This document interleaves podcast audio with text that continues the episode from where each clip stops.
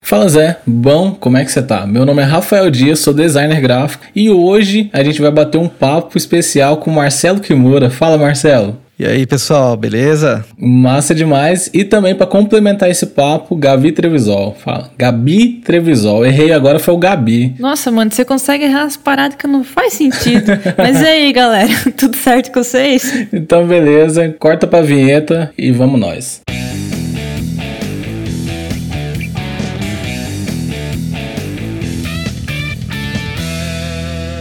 Cara, e, e, como é que vocês enxergam então esse lance do de como iniciar na carreira freela? Kimura, como é que você começou isso? Deu seus primeiros passos é, na carreira freela? Você foi se posicionando? Você pode contar um pouquinho pra gente? Tá. Vou contar o meu caso aqui, que ele é assim, tem muito a ver com a maioria dos designers hoje, né, começam dessa forma, que é meio perdido sem saber uh, o que, que, é design, o que é, enfim. E eu, na verdade, quando eu comecei, eu não sabia nem que design era uma profissão, né? Achei, levava como um hobby, uma brincadeira ali e tal. Uhum. É, muito perdido, principalmente porque sou do interior, né? Então eu não tenho.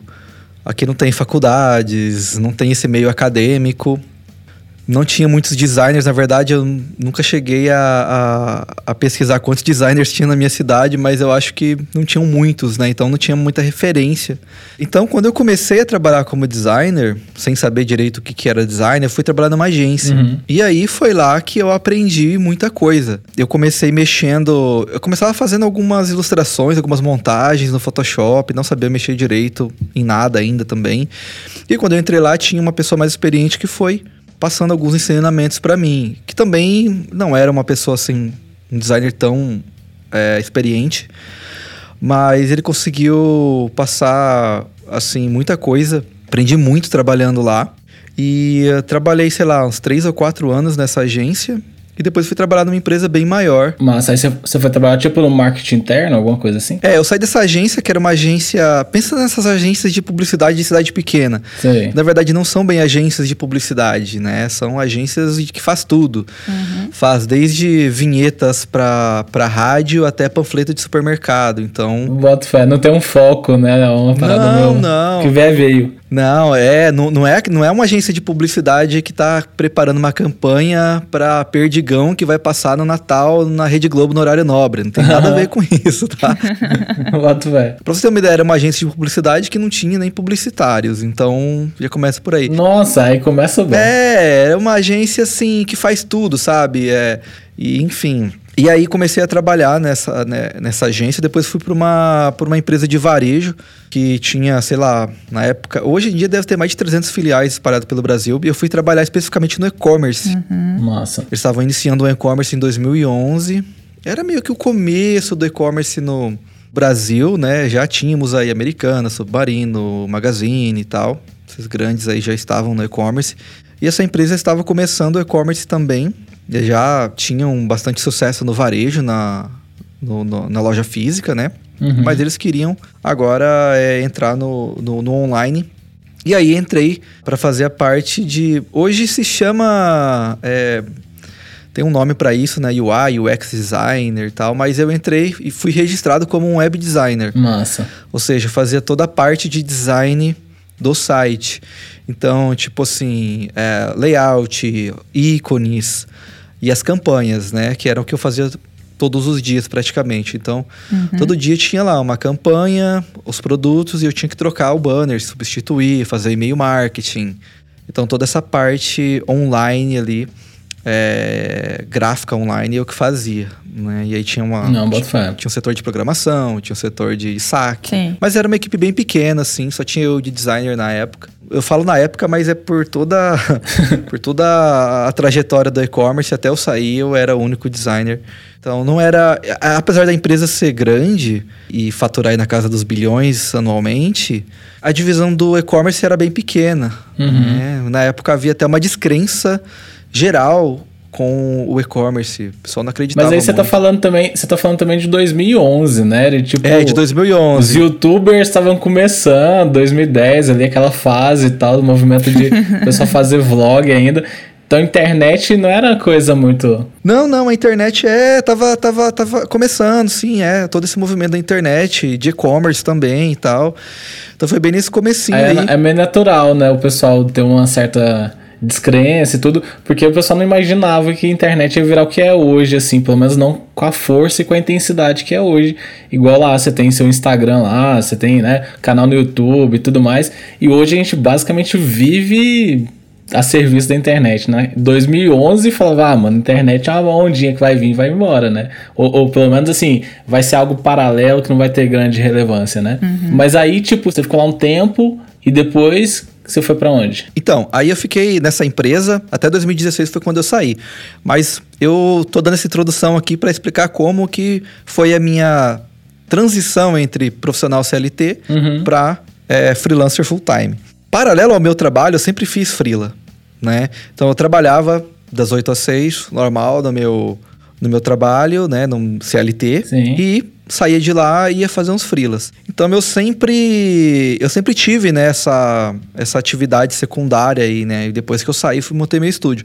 Então a principal dica que eu dou aqui é para as pessoas fazerem uma transição suave. Ou seja, antes de sair do emprego CLT, já começar a procurar por clientes, já ir montando um portfólio antes de sair, enquanto ela tem essa segurança da CLT ainda. Que não é bem uma segurança, é uma falsa segurança, mas uhum. Uhum. E aí, uh, e fazendo essa transição de forma suave, para que quando ela decidir sair do emprego dela, ela já ter essa uma, uma pequena cartela de clientes e se puder clientes fixos, recorrentes, porque daí vai dar uma, uma tranquilidade para ela poder sair sem ter um impacto financeiro grande na vida dela, né? Então, essa seria uma, uma das dicas. E uma outra dica é você tá ali juntando uma grana né, fazer uma, um pé de meia ali antes de sair. Por quê? Porque por mais que você já tenha clientes, vai que um desses clientes ou alguma coisa acontece e você fica sem suporte ali né, no começo. Ah, você tem que ter uma grana guardada. Então, duas coisas imprescindíveis quando a pessoa, quando o profissional decide sair da, do emprego dele, CLT, para é, eh, migrar para a carreira freelancer, é ter cliente e ter um caixa que vai manter ele aí por pelo menos assim, no mínimo uns três meses, né? O recomendado aí é um ano. É, Mas eu sei que é difícil juntar um ano, né? Então pelo menos três meses de caixa. eu, eu, eu, vejo que uma coisa que assusta muito, né, galera que quer fazer essa, essa migração é o lance da sazonalidade do mercado, né? A gente tem até um episódio aqui que fala disso, que o mercado tem os momentos de alta, momentos de baixa e tudo, né? E o pessoal quer sair e, e fica com medo de tipo, cara, e mês que vem? Será que mês que vem eu vou, eu vou conseguir ganhar mesmo, a mesma coisa que eu faturei esse mês, sabe? Tipo, nesse mês eu ganhei, ganhei 1.500 reais, no outro mês eu ganhei só 500, no outro mês eu ganhei 3 mil, no outro mês eu ganhei, sabe? Essa dificuldade, essa falta de estabilidade é que a maioria das vezes assusta, né? A galera que quer fazer essa migração. Porque no, no CLT, por mais que o salário não seja aquelas coisas, mas a galera tem ali, né, sabe que mês que vem vai, o D tá é, tá garantido, né? Isso. Já no, no Freela, o cara tem que, tem que ter um psicológico um pouquinho mais, mais bem construído, né, pra esse tipo de coisa. Como é, você se preparou, então, para fazer essa migração? Você já tinha mais ou menos ali a manha do que como é que você ia fazer a parada? Já, eu tinha me preparado um pouco, eu já vinha algum tempo me preparando. E é engraçado porque eu saí da, da, do meu emprego não foi para ah, vou sair, vou empreender porque eu tive uma ideia fabulosa aqui. Não, é simplesmente porque eles não me deram aumento. Né? eu pedi aumento várias vezes e, e falando, né, poxa, colocando ali, olha, o meu trabalho tá fazendo uma diferença aqui e tudo mais. Mas uma empresa de varejo que vive de vendas, é, eles vê muito valor na pessoa que está ali vendendo, e obviamente, não estou aqui dizendo que não tem, obviamente que tem, uhum. porque eles trazem um faturamento direto e é facilmente mensurável. Ah, pô, o cara vendeu 100 mil esse mês, beleza, ele vai ganhar uma comissão em cima daqueles 100 mil. Sim. Como que metrifica o design, né? Não tem hum, jeito. É foda. Aí fizeram umas propostas malucas lá para mim. Ah, a gente vai dar uma nota no teu layout. A gente vai. Eu falei, mas que loucura é essa? Como assim, velho? Dar uma nota no layout, velho? Isso, aí, tipo, é 10. A gente deu 10, você vai ganhar uma comissão em cima de 10. Mas vocês nem são designers e não tem. Eu falei assim, ó, vamos fazer o seguinte. Eu até fiz essa proposta, ó. Vamos fazer o seguinte: vocês me dão uma comissão sobre a venda no site. Eu não trabalho com campanhas no site. Não, comissão sobre o site, poxa, de venda no site. Justo, né? Não, porque eles, eles assim, sabiam que eu ia ganhar muito, né? E aí eles não queriam pagar para um designer, porque assim, a primeira coisa que eu fiz, e lá no. Eu aprendi muito sobre negócios, assim, é, nessa empresa. Eles ah, incentivavam muito a gente a ficar olhando as vendas todos os dias. Uhum. Então, quando eu entrei no e-commerce, eu ficava olhando as vendas todos os dias, pra gente bater a meta. A gente sempre tinha essa. essa vestia camisa mesmo. Então, quando chegava lá, pô, era seis horas. Já tava saindo. O cara chegava e falava assim, pô, Kimura, vamos mandar um e-mail agora que acabou de. A gente acabou de receber uma informação que tem um produto chegando, tá em promoção, esse e-mail vai vender. Eu, eu fazia assim, na maior empolgação, não, vamos vender, vamos vender e tal. É, eu ficava, sabe, vestia a camisa mesmo, você acaba entrando Aham, botando pilha ali. nesse universo e tal. Acabou que esse e-commerce do varejo, ele acabou. Essas operações foi foram finalizadas. Até uma outra história muito longa que eu posso estar aqui uma hora contando sobre e-commerce mesmo, tá? Sobre internet, sobre e-commerce e sobre a descrença que as grandes empresas têm da internet, né? E, quando, o quanto, e quanto elas perdem de dinheiro por conta disso, mas enfim, isso é outro assunto. E aí, eu fui para trabalhar nessa mesma empresa, não saí dessa empresa, mas fui trabalhar na divisão de, do atacado, venda por atacado, que eles também tinham essa divisão lá. E quando eu entrei lá, o site não vendia um milhão por mês, vendia entre 800 mil a 900 mil. E eu sabia, eu, né, eu, foi uma das primeiras coisas, quando eu entrei lá, eu tomei nota dessa informação. Sim. Quando eu saí, tava vendendo na casa de 8 a 10 milhões. Caralho. Ou seja, porque eles não faziam e-mail todo dia, eles não trocavam os banners todo dia, não faziam campanhas, não tinha esse tipo de trabalho. Cara, aí você me aguçou uma curiosidade. Tipo assim, você acha que boa parte dessa mudança dentro da empresa ocorreu por conta do design, ocorreu por conta da sua. é, você influenciou isso de alguma forma? Ou você acha que não, isso foi uma evolução natural da empresa e pá? E, e você sentia que o pessoal meio que entendia que, que, que a mudança no, no visual poderia estar influenciando nas vendas, alguma coisa assim? Você tinha essa percepção na época? Tá, vamos lá. Eu sabia que o, a divisão de e-commerce do atacado já tinha muito tempo. E eu sabia que o meu know-how em e-commerce era muito maior do que o know-how em e-commerce da, da equipe Uhum. que trabalhava lá no atacado. Quando eu fui para lá, eu já tinha uma certa experiência. E, e eu fiquei de olho, principalmente nas vendas e nas métricas. Já, já vim trazendo a minha experiência né, do, do, do- do- de quando eu trabalhava nessa divisão passada ali, que acabou fechando e depois acabou reabrindo, enfim, a confusão Sim. toda lá. E, e aí eu, a gente fez um trabalho que não envolveu só design, tá? É importante deixar bem claro. Teve, um, teve um uma força-tarefa também do, da gestão de marketing, né? Eles contrataram um gestor de marketing novo, justamente para trazer essa uma nova cultura pro, pro e-commerce, uma coisa mais é, digamos assim, mais dinâmica. Então, um e-mail que eles, sei lá, eles faziam um e-mail duas vezes por semana, trocavam um banner duas vezes por semana também. A gente começou a fazer isso todos os dias. Uhum. Eles não tinham um designer propriamente dito assim, ah, pô, esse cara é designer. Ele era meio que um faz tudo. Uhum. Aí ele saiu na época e eu entrei como, como, como designer. Então, o que, que aconteceu nessa, nessa transição? A gente fazia campanhas, né? A- Então, a gente fazia campanha de Dia dos Pais, Dia das Mães, fazíamos hot site, f- eh, fazíamos e-mail duas vezes, até três vezes por dia, mandávamos e-mails.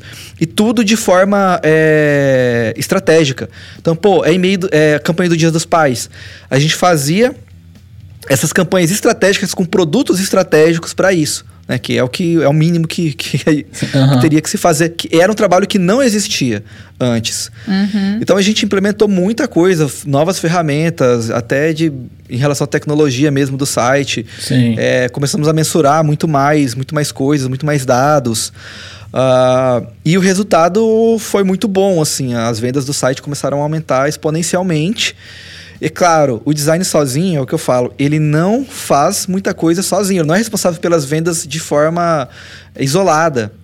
Mas ele tem um papel fundamental na comunicação. Não, total. Então, e, a e as, e as- e as próprias soluções que o design traz, né? E eu fazia não só a parte de design, como eu fazia a parte da campanha inteira. Então, simplesmente a gente falava assim, pô, daqui dois meses vamos ter a campanha de Dia das Mães. Kimura, toca o barco aí. Bora aí. Então não me, não me, não me passava tema, não me passava assim, é, é, que produtos iriam tal. Eu que tinha que pensar nessa campanha toda. Mas aí você aí cê fazia meio que o trabalho de uns três profissionais aí, né? Do marqueteiro, do publicitário, do design, do web design. É, tipo isso. eu escrevia os textos, eu que fazia, a, eu que tinha as ideias, e eu cuidava não só do, do marketing, ou, é, do, do marketing, do, do design, e, e, de certa forma do uhum. marketing do site também, como do endomarketing, que era muito importante pra gente. Por quê? Uhum. A gente tinha não só que convencer o cliente a comprar, né? A gente tinha que vender não só para o cliente final lá, que era o lojista, mas a gente tinha que vender internamente para os vendedores. Tinha na época, sei lá, mais de 300 vendedores trabalhando lá dentro, né? Era, um, era uma, uma sala gigantesca com um monte de gente falando, parecia bolsa de valores lá, uma loucura, assim, gente falando barulhão o tempo todo ali. A gente tinha que convencer essas pessoas, esses vendedores, de que eles também poderiam vender pelo site de forma, digamos assim, remota. Uhum. Ou seja, eles tinham os clientes dele, que eles poderiam indicar o site para os clientes deles fazerem a venda e eles iriam ganhar comissão mesmo assim. Uhum. Porque existia um mito lá dentro e foi uma coisa difícil da gente tirar da cabeça dos vendedores que ah, o vendedor vai usar o site, então a comissão vai para o site, não para ele. E até você convencer né, a gente teve que fazer esse trabalho também de dizer para os vendedores que eles poderiam indicar o site para o cliente e eles iriam ganhar comissão normalmente. Uhum. Então, olha só que, que loucura. É, os vendedores jogavam contra o site. Eu boto fé. Porque eles falavam assim: não, não, vocês não, não comprem pelo site, não. Comprem comigo. Nunca compre pelo site. Ah, mas e se, e se eu quiser fazer uma compra? O cliente geralmente questionava, né? Sim. E se eu quiser fazer uma compra num sábado? que você não está atendendo. E se eu quiser fazer uma compra 8, 9 horas da noite? Não, você espera até outro dia, não. E aí. Era, era a empresa a empresa contra ela mesmo, né? Que os vendedores contra a própria Ih, empresa, né? Cara, isso é foda. Isso era uma coisa que tinha, assim, enraizado dentro da empresa, não só nesse, nessa questão, mas em várias outras. Que foi o motivo pelo qual o e-commerce do varejo fechou. Foi concorrência interna, cara. É muito louco. Uhum. A empresa meio que se, se autoconsumiu, né? Cara? É. E aí, cara, respondendo a tua pergunta, né? Qual que é o papel do, do design nisso? Uhum. É, eu não vou conseguir metrificar. Sim. Mas se antes desse trabalho de design ele tinha um determinado resultado e depois desse trabalho de design, que também envolveu marketing, envolveu outras coisas, é, as vendas subiram aí 6, 7, dependendo do mês, 8 vezes poxa, eu não posso também falar que não é. Uhum. Não, claro. Né? Até porque o, o, o, o só, só, complementando, só fala, tipo, o, design também ele tem o papel de encantar, né? Que é justamente um dos pontos mais primordiais do marketing, que é atrair o olhar de, né? Atrair o interesse das pessoas, né? Então, tipo assim, o marketing é beleza, ele faz todo, todo, todo o conceito, toda a estratégia de venda, mas o primeiro contato, quem chama essa atenção, quem acende essa, essa chama aí do interesse, é o designer, não? Sim, sim, com certeza. E principalmente porque a gente trabalhava com muitas ideias voltadas ao público, né? E eu acho que um, um dos papéis é, é, primordiais do designer é isso, ele entender para quem que ele está comunicando e ajustar o trabalho dele para isso. E a gente não falava com, lógico, quando era varejo era o público final, mas quando eu trabalhava no atacado era B2B, então a gente tinha que falar a uhum. língua do, do empresário, né? Então eu tinha que a gente tinha que trabalhar toda a campanha voltada para que ele comprasse produtos para a loja dele, para ele revender depois. Então isso entrou até campanhas, por exemplo, assim, a ah, festa junina, você vai comprar tantos produtos, você vai ganhar um kit de bandeirolas para você enfeitar a tua a tua, a tua loja. Sim. Campanhas de, ah, pô, a loja mais bem enfeitada ganha um prêmio X. Então, até nisso a gente trabalhava, junto com o marketing, obviamente. Uhum. Mas então a gente fazia todo esse trabalho em conjunto para que o cliente ficasse fiel à nossa, a nossa empresa. E eu não tenho dúvidas alguma, cara, que isso colaborou muito pro, pro aumento das vendas no, no site, tá? No site. Porque eu entrei lá para trabalhar no site. Sim, sim, claro. Então foi, foi um trabalho assim, mas aí, voltando lá onde a gente a gente se desvinculou do assunto, né? Ponto de partida. Esse outro caminho aí. É, eu já vinha há algum tempo falando, poxa, é, eu ganho pouco e tal, eu queria ganhar mais, né? Todo mundo tem esse anseio de crescer, principalmente quando você trabalha numa empresa grande. Mesmo nessa época aí, você fazendo, sei lá, um monte de função acumulativa aí, você ganhava pouco ainda. Você saiu da agência, foi para essas, mas você ainda ganhava. É, eu, eu enxergava que sim, que sim, que eu ganhava pouco. Eu falava assim, meu, se eu aplicar meu conhecimento que eu tenho hoje para trabalhar para outras empresas, atender outros clientes. Será que eu não consigo ganhar mais? Era a minha questão, assim, sabe? Eu, eu sofria com isso. Poxa, eu acho que eu conseguiria ganhar mais, Aham. juntando tudo que eu sei hoje que eu aprendi. E aí chegou até o momento que em 2016 eu falei assim: olha, eu vou sair. Aí, o meu gerente de marketing, um cara muito gente boa, assim, um cara que me ajudou muito nessa toda essa trajetória. Ele era o cara que me entendia, ele era o cara que tava querendo fazer, convencer a diretoria a me dar um aumento. E eu, assim, eu agradeço muito que a diretoria não me deu um aumento, porque se não fosse isso, eu tava lá até hoje, trabalhando lá. Agradeço muito que, que não deu certo, sabe? Eu boto fé. eu cheguei e falei assim: olha só, eu vou sair e eu vou te fazer uma proposta aqui. Se você. Eu já tô montando minha empresa, já tô abrindo a minha empresa, já tô abrindo meu CNPJ. Se você quiser, eu posso atender a empresa de vocês ainda como um profissional terceirizado. Vocês vão me pagar, vocês vão pagar para minha empresa. E aí eu vou atender vocês, né? Ah, mas eu não tenho vínculo com vocês. E, o, e, e esse é o meu valor. Fiz uma proposta que era mais que o dobro do meu salário. Só que eu falei assim, ó, qual que é o lance aqui? Aham. Eu vou limitar a quantidade de peças, porque quando eu trabalhava lá, hum, era infinito, né? Tem que produzir direto. É, full, porque, né, até coisas que não tinha nada a ver. Às vezes aparecia lá, ah, tipo assim, campeonato de futebol soccer da empresa. Ah, Marcelo, faz o cartaz aí. não tinha nada a ver, eu nem jogo, nem. Nada a ver com a parada, né?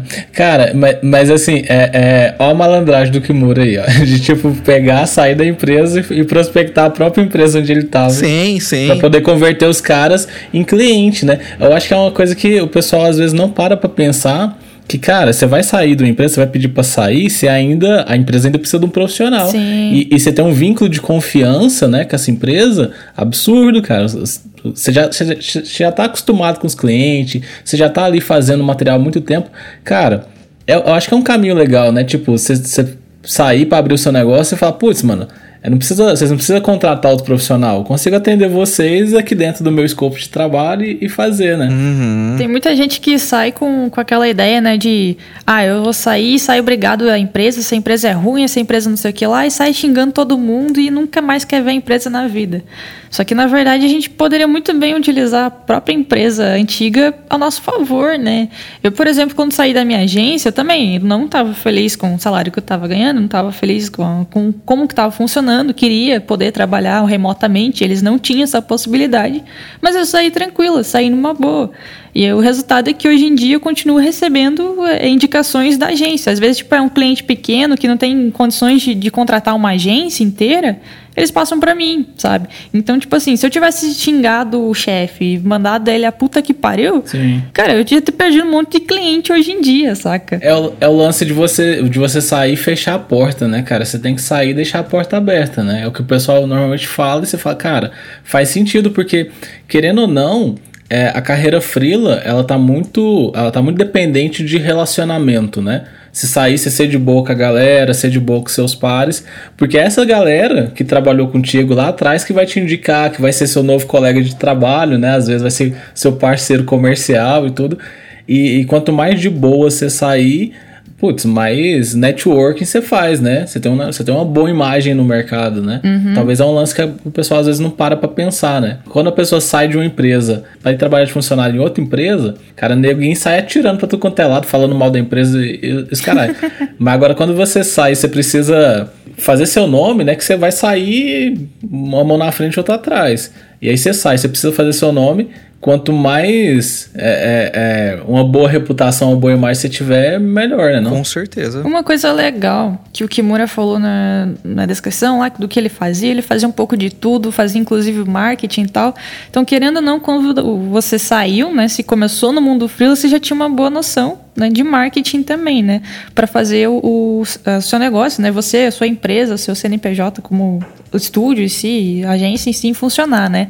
Então isso é uma coisa muito legal também, que muitos designers, né, eles entram no mundo fri- freela de paraquedas, né, não, não fazem nem o preparamento, por exemplo, assim, de questão de financeiro, preparar e tudo mais. Alguém, às, às vezes, tipo, o pessoal chega e fala, tchau, tô saindo, sou freela, agora é nós. E também, muitas vezes, o pessoal esquece que só estudar software não é suficiente, né, né? Você tem que ter um conhecimento também em outras áreas, se você quer ser um freela, se você quer se dar bem como freela, né? Porque, cara, freela é basicamente empreender. Você tem que ter um contato com o cliente, você tem que saber vender, você tem que saber se portar também, né? E assim, você não sai, você não sai já com é, com a carteira de cliente, você já não sai com, com foco, né? Eu falo, ah, vou trabalhar com identidade visual. Não, mano, você sai e fala, cara, deixa eu ver aqui como é que é o mercado, o que, que vale a pena, o que, que não vale a pena, né?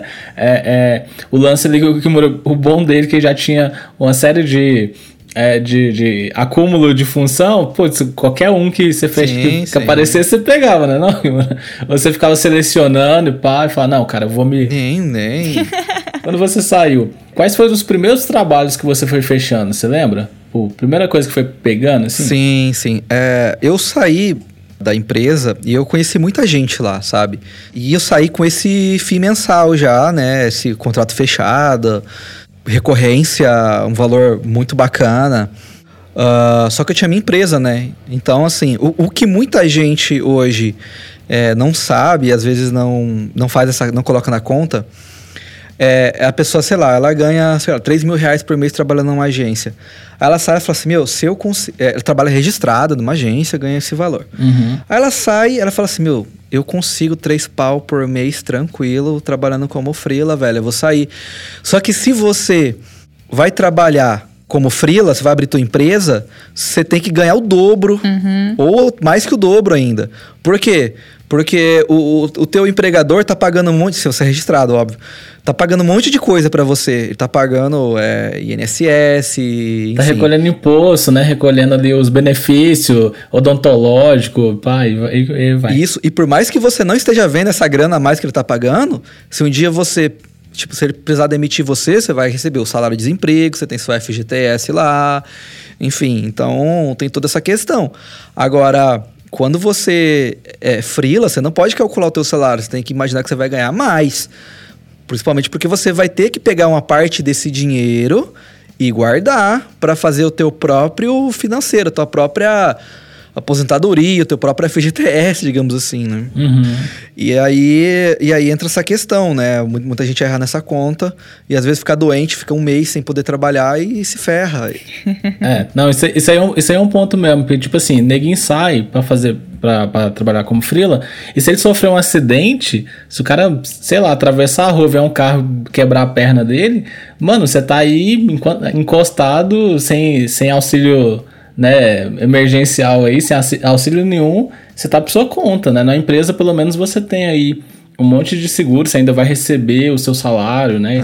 É. Tá afastado de receber. No Freela não, né? No Freela você tá por sua conta. Tem as famosas férias remuneradas também, né? Tem férias remuneradas. férias é outro ponto, né? É que assim, eu se eu quebrar a perna, eu continuo trabalhando, assim, já... Eu, eu na verdade, é, isso é um outro ponto, né, cara? Por mais que a gente guarde grana e tal, às vezes a gente tem que vai passar por uns perrengues, né? Eu, por exemplo, eu, eu, eu, eu contraí dengue uhum. uma vez, fiquei malzão. Só que eu tinha que entregar um monte de projeto. Mano, o bagulho, eu pegava uma cobertinha assim, botava aqui assim, tremendo e. Quem nunca, e, né? E, e bora, cara. Não, não... não tem desculpa, né? É. As pessoas acham, pô, sou free. Aí eles pensam, muita gente pensa no lado bom, né?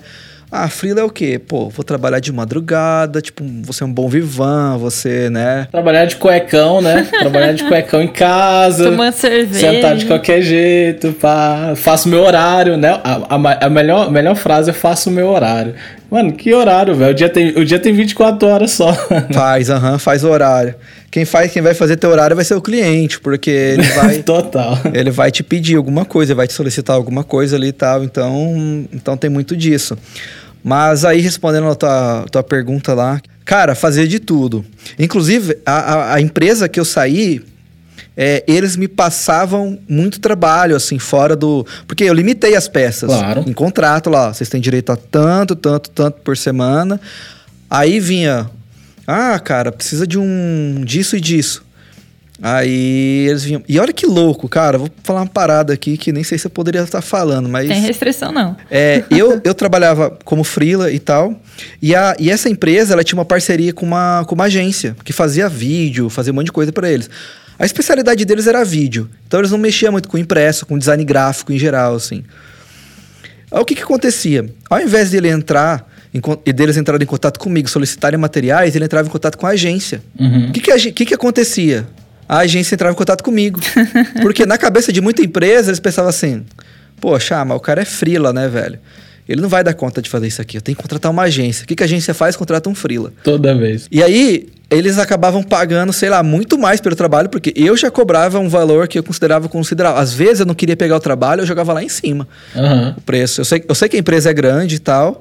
Dali a pouco, não, vamos fechar então. Eu falava, nossa, eu não queria fazer isso aqui, mano. E aí acabava tendo que fazer, tipo, diagramação de manual de merchandising. Não quero, mano. Boto Mas é. aí falava assim, pô, jogava lá em cima e aí. Não, fechou, fechou, né? Agora fechou, agora tem que ir, né? Fazer o quê? Pelo menos tá cobrando mais. É, mas eu fechei muita coisa, cara. Ó, pra você ter uma ideia do que eu fiz já uma vez, teve uma professora que ela fez, teve um projeto, uma, uma professora do- de uma escola ali da região, ali, do- aqui do interior mesmo. Uhum. O projeto dela foi. É, que aqui, a- a- tipo assim, aqui na minha região, a agricultura é muito forte e tem um projeto chamado Agrinho. Você mora onde mesmo? Só Eu moro no Paraná. no Paraná. E aí, ah, ele tem esse projeto que consiste no seguinte: os alunos das escolas públicas, eles têm que desenvolver um projeto juntamente com uma professora. E se esse, se esse projeto for promissor, essa professora acho que ganha um carro, uma coisa assim. Então as professoras ficam Caramba. tentando desenvolver o melhor projeto que elas podem para elas ganharem, né, o projeto e fora a visibilidade e tal. Aí essa professora ela queria muito ganhar. E o que que ela fez? Ela desenvolveu para incentivar os alunos a participarem informativo, ela, ela desenvolveu um game Uhum. de aplicativo, né? Um game de celular, né? Sim. enfim. Aí ela tinha ideia na cabeça, mas ela não sabia como desenvolver. Aí ela arrumou um programador que teoricamente ia, ia, ia fa- fazer duas fases do jogo, Uhum. só que ela precisava de alguém para desenhar o personagem. O personagem precisa ter, não sei se muita gente que talvez não vai saber disso, mas personagens de videogame têm sprites. Então eu tinha que desenvolver os sprites desse personagem. Obviamente que ela não me contratou pra fazer os sprites, que ela nem sabia disso. Uhum. Mas eu tinha que fazer, só que eu não tinha a mínima ideia de como fazer isso. eu falei assim, pô, vou pegar, velho. Eu, tô- eu pegava de tudo, assim mesmo, qualquer coisa. O assim. famoso, eu primeiro pego o job e depois eu resolvo. Depois eu resolvo, exatamente. Não, vou fazer sim, cara. eu tinha, o meu, meu desafio era basicamente o seguinte: desenhar o cenário do jogo, né? Dois, dois cenários, porque eram duas fases.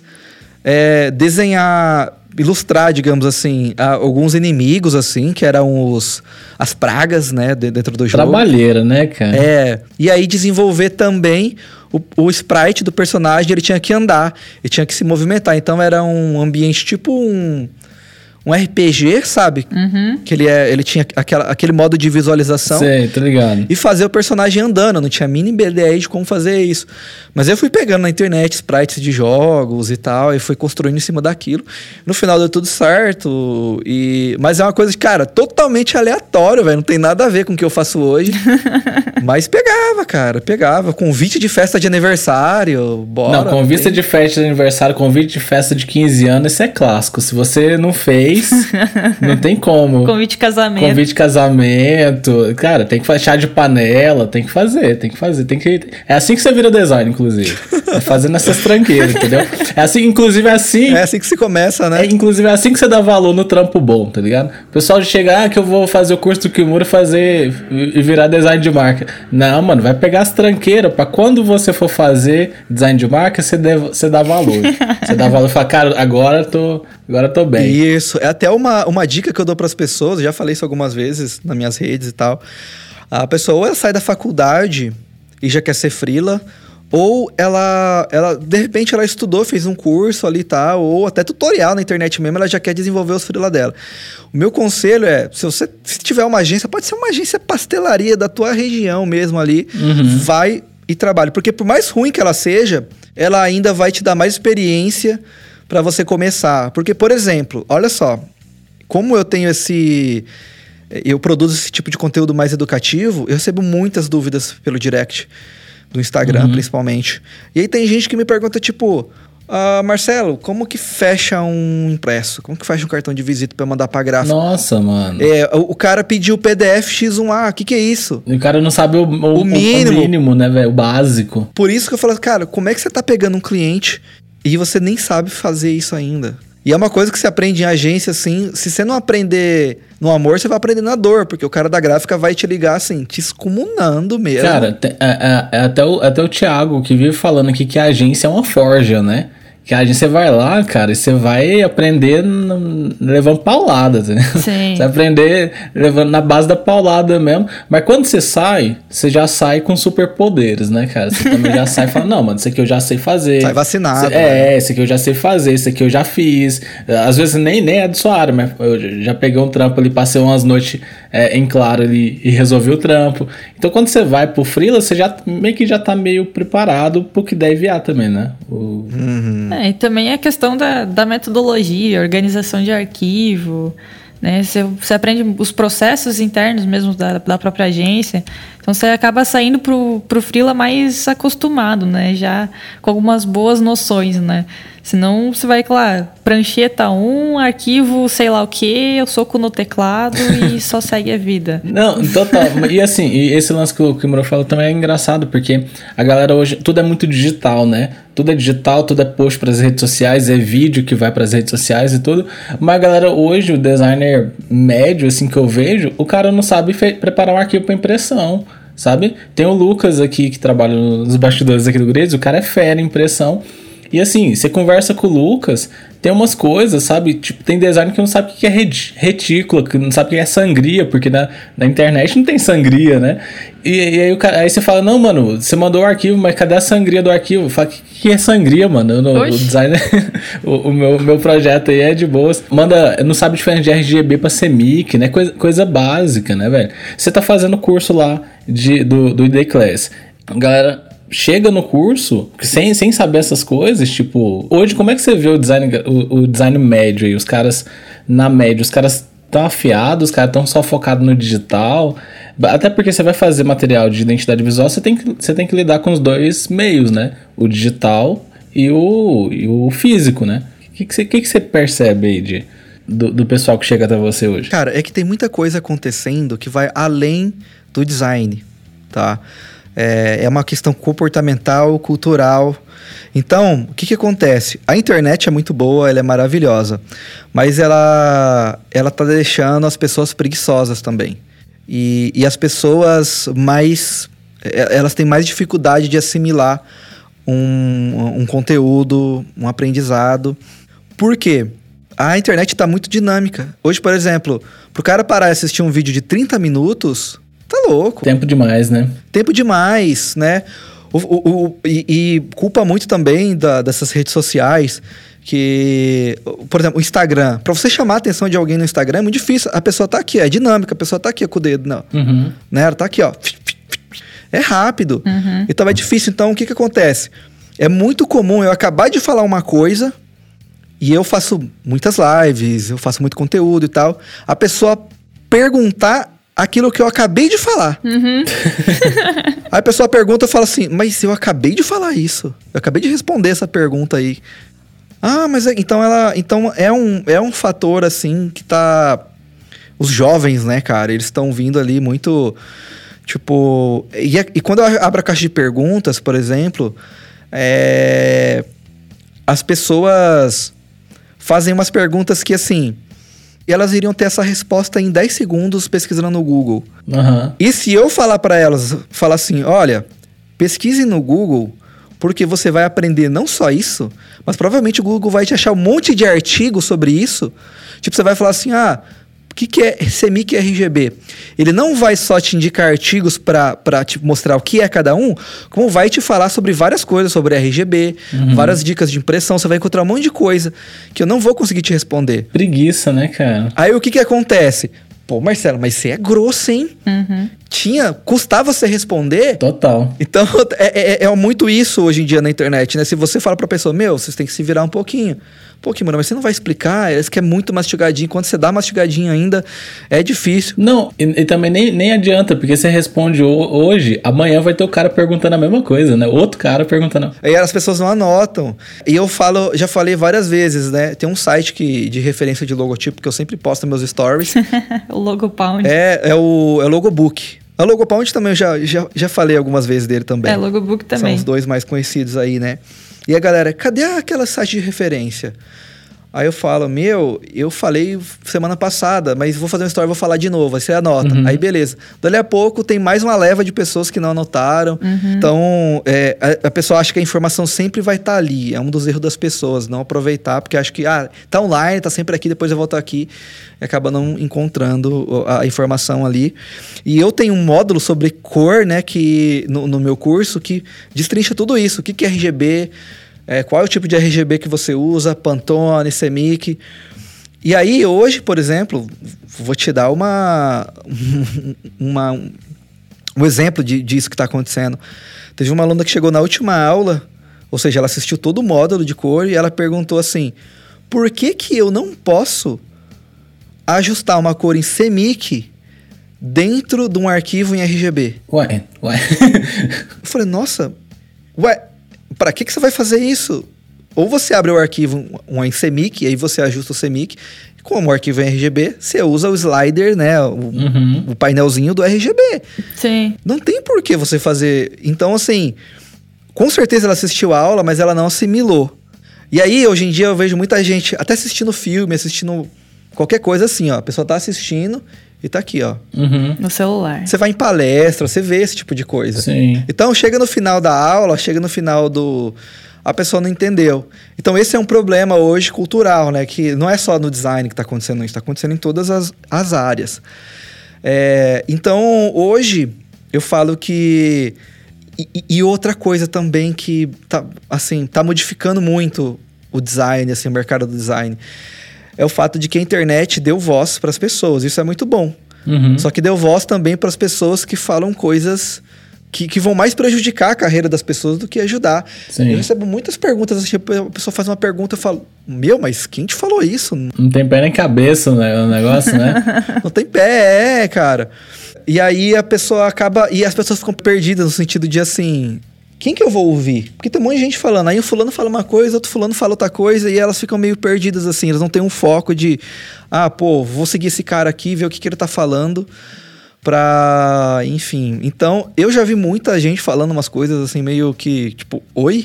É porque assim, como você falou, né? Como deu voz pra todo mundo, deu voz até pros caras que não têm é, fundamentação nenhuma também falar o que quiser, né? E aí acaba confundindo o pessoal, né? Exatamente. Isso é foda. Kimura, é, o cara, o papo tá sensacional, mas o nosso tempo tá se esgotando e eu queria só agradecer a sua, sua disponibilidade de tempo. E eu sei que você é um cara corrido, tá aí com curso é, a todo vapor.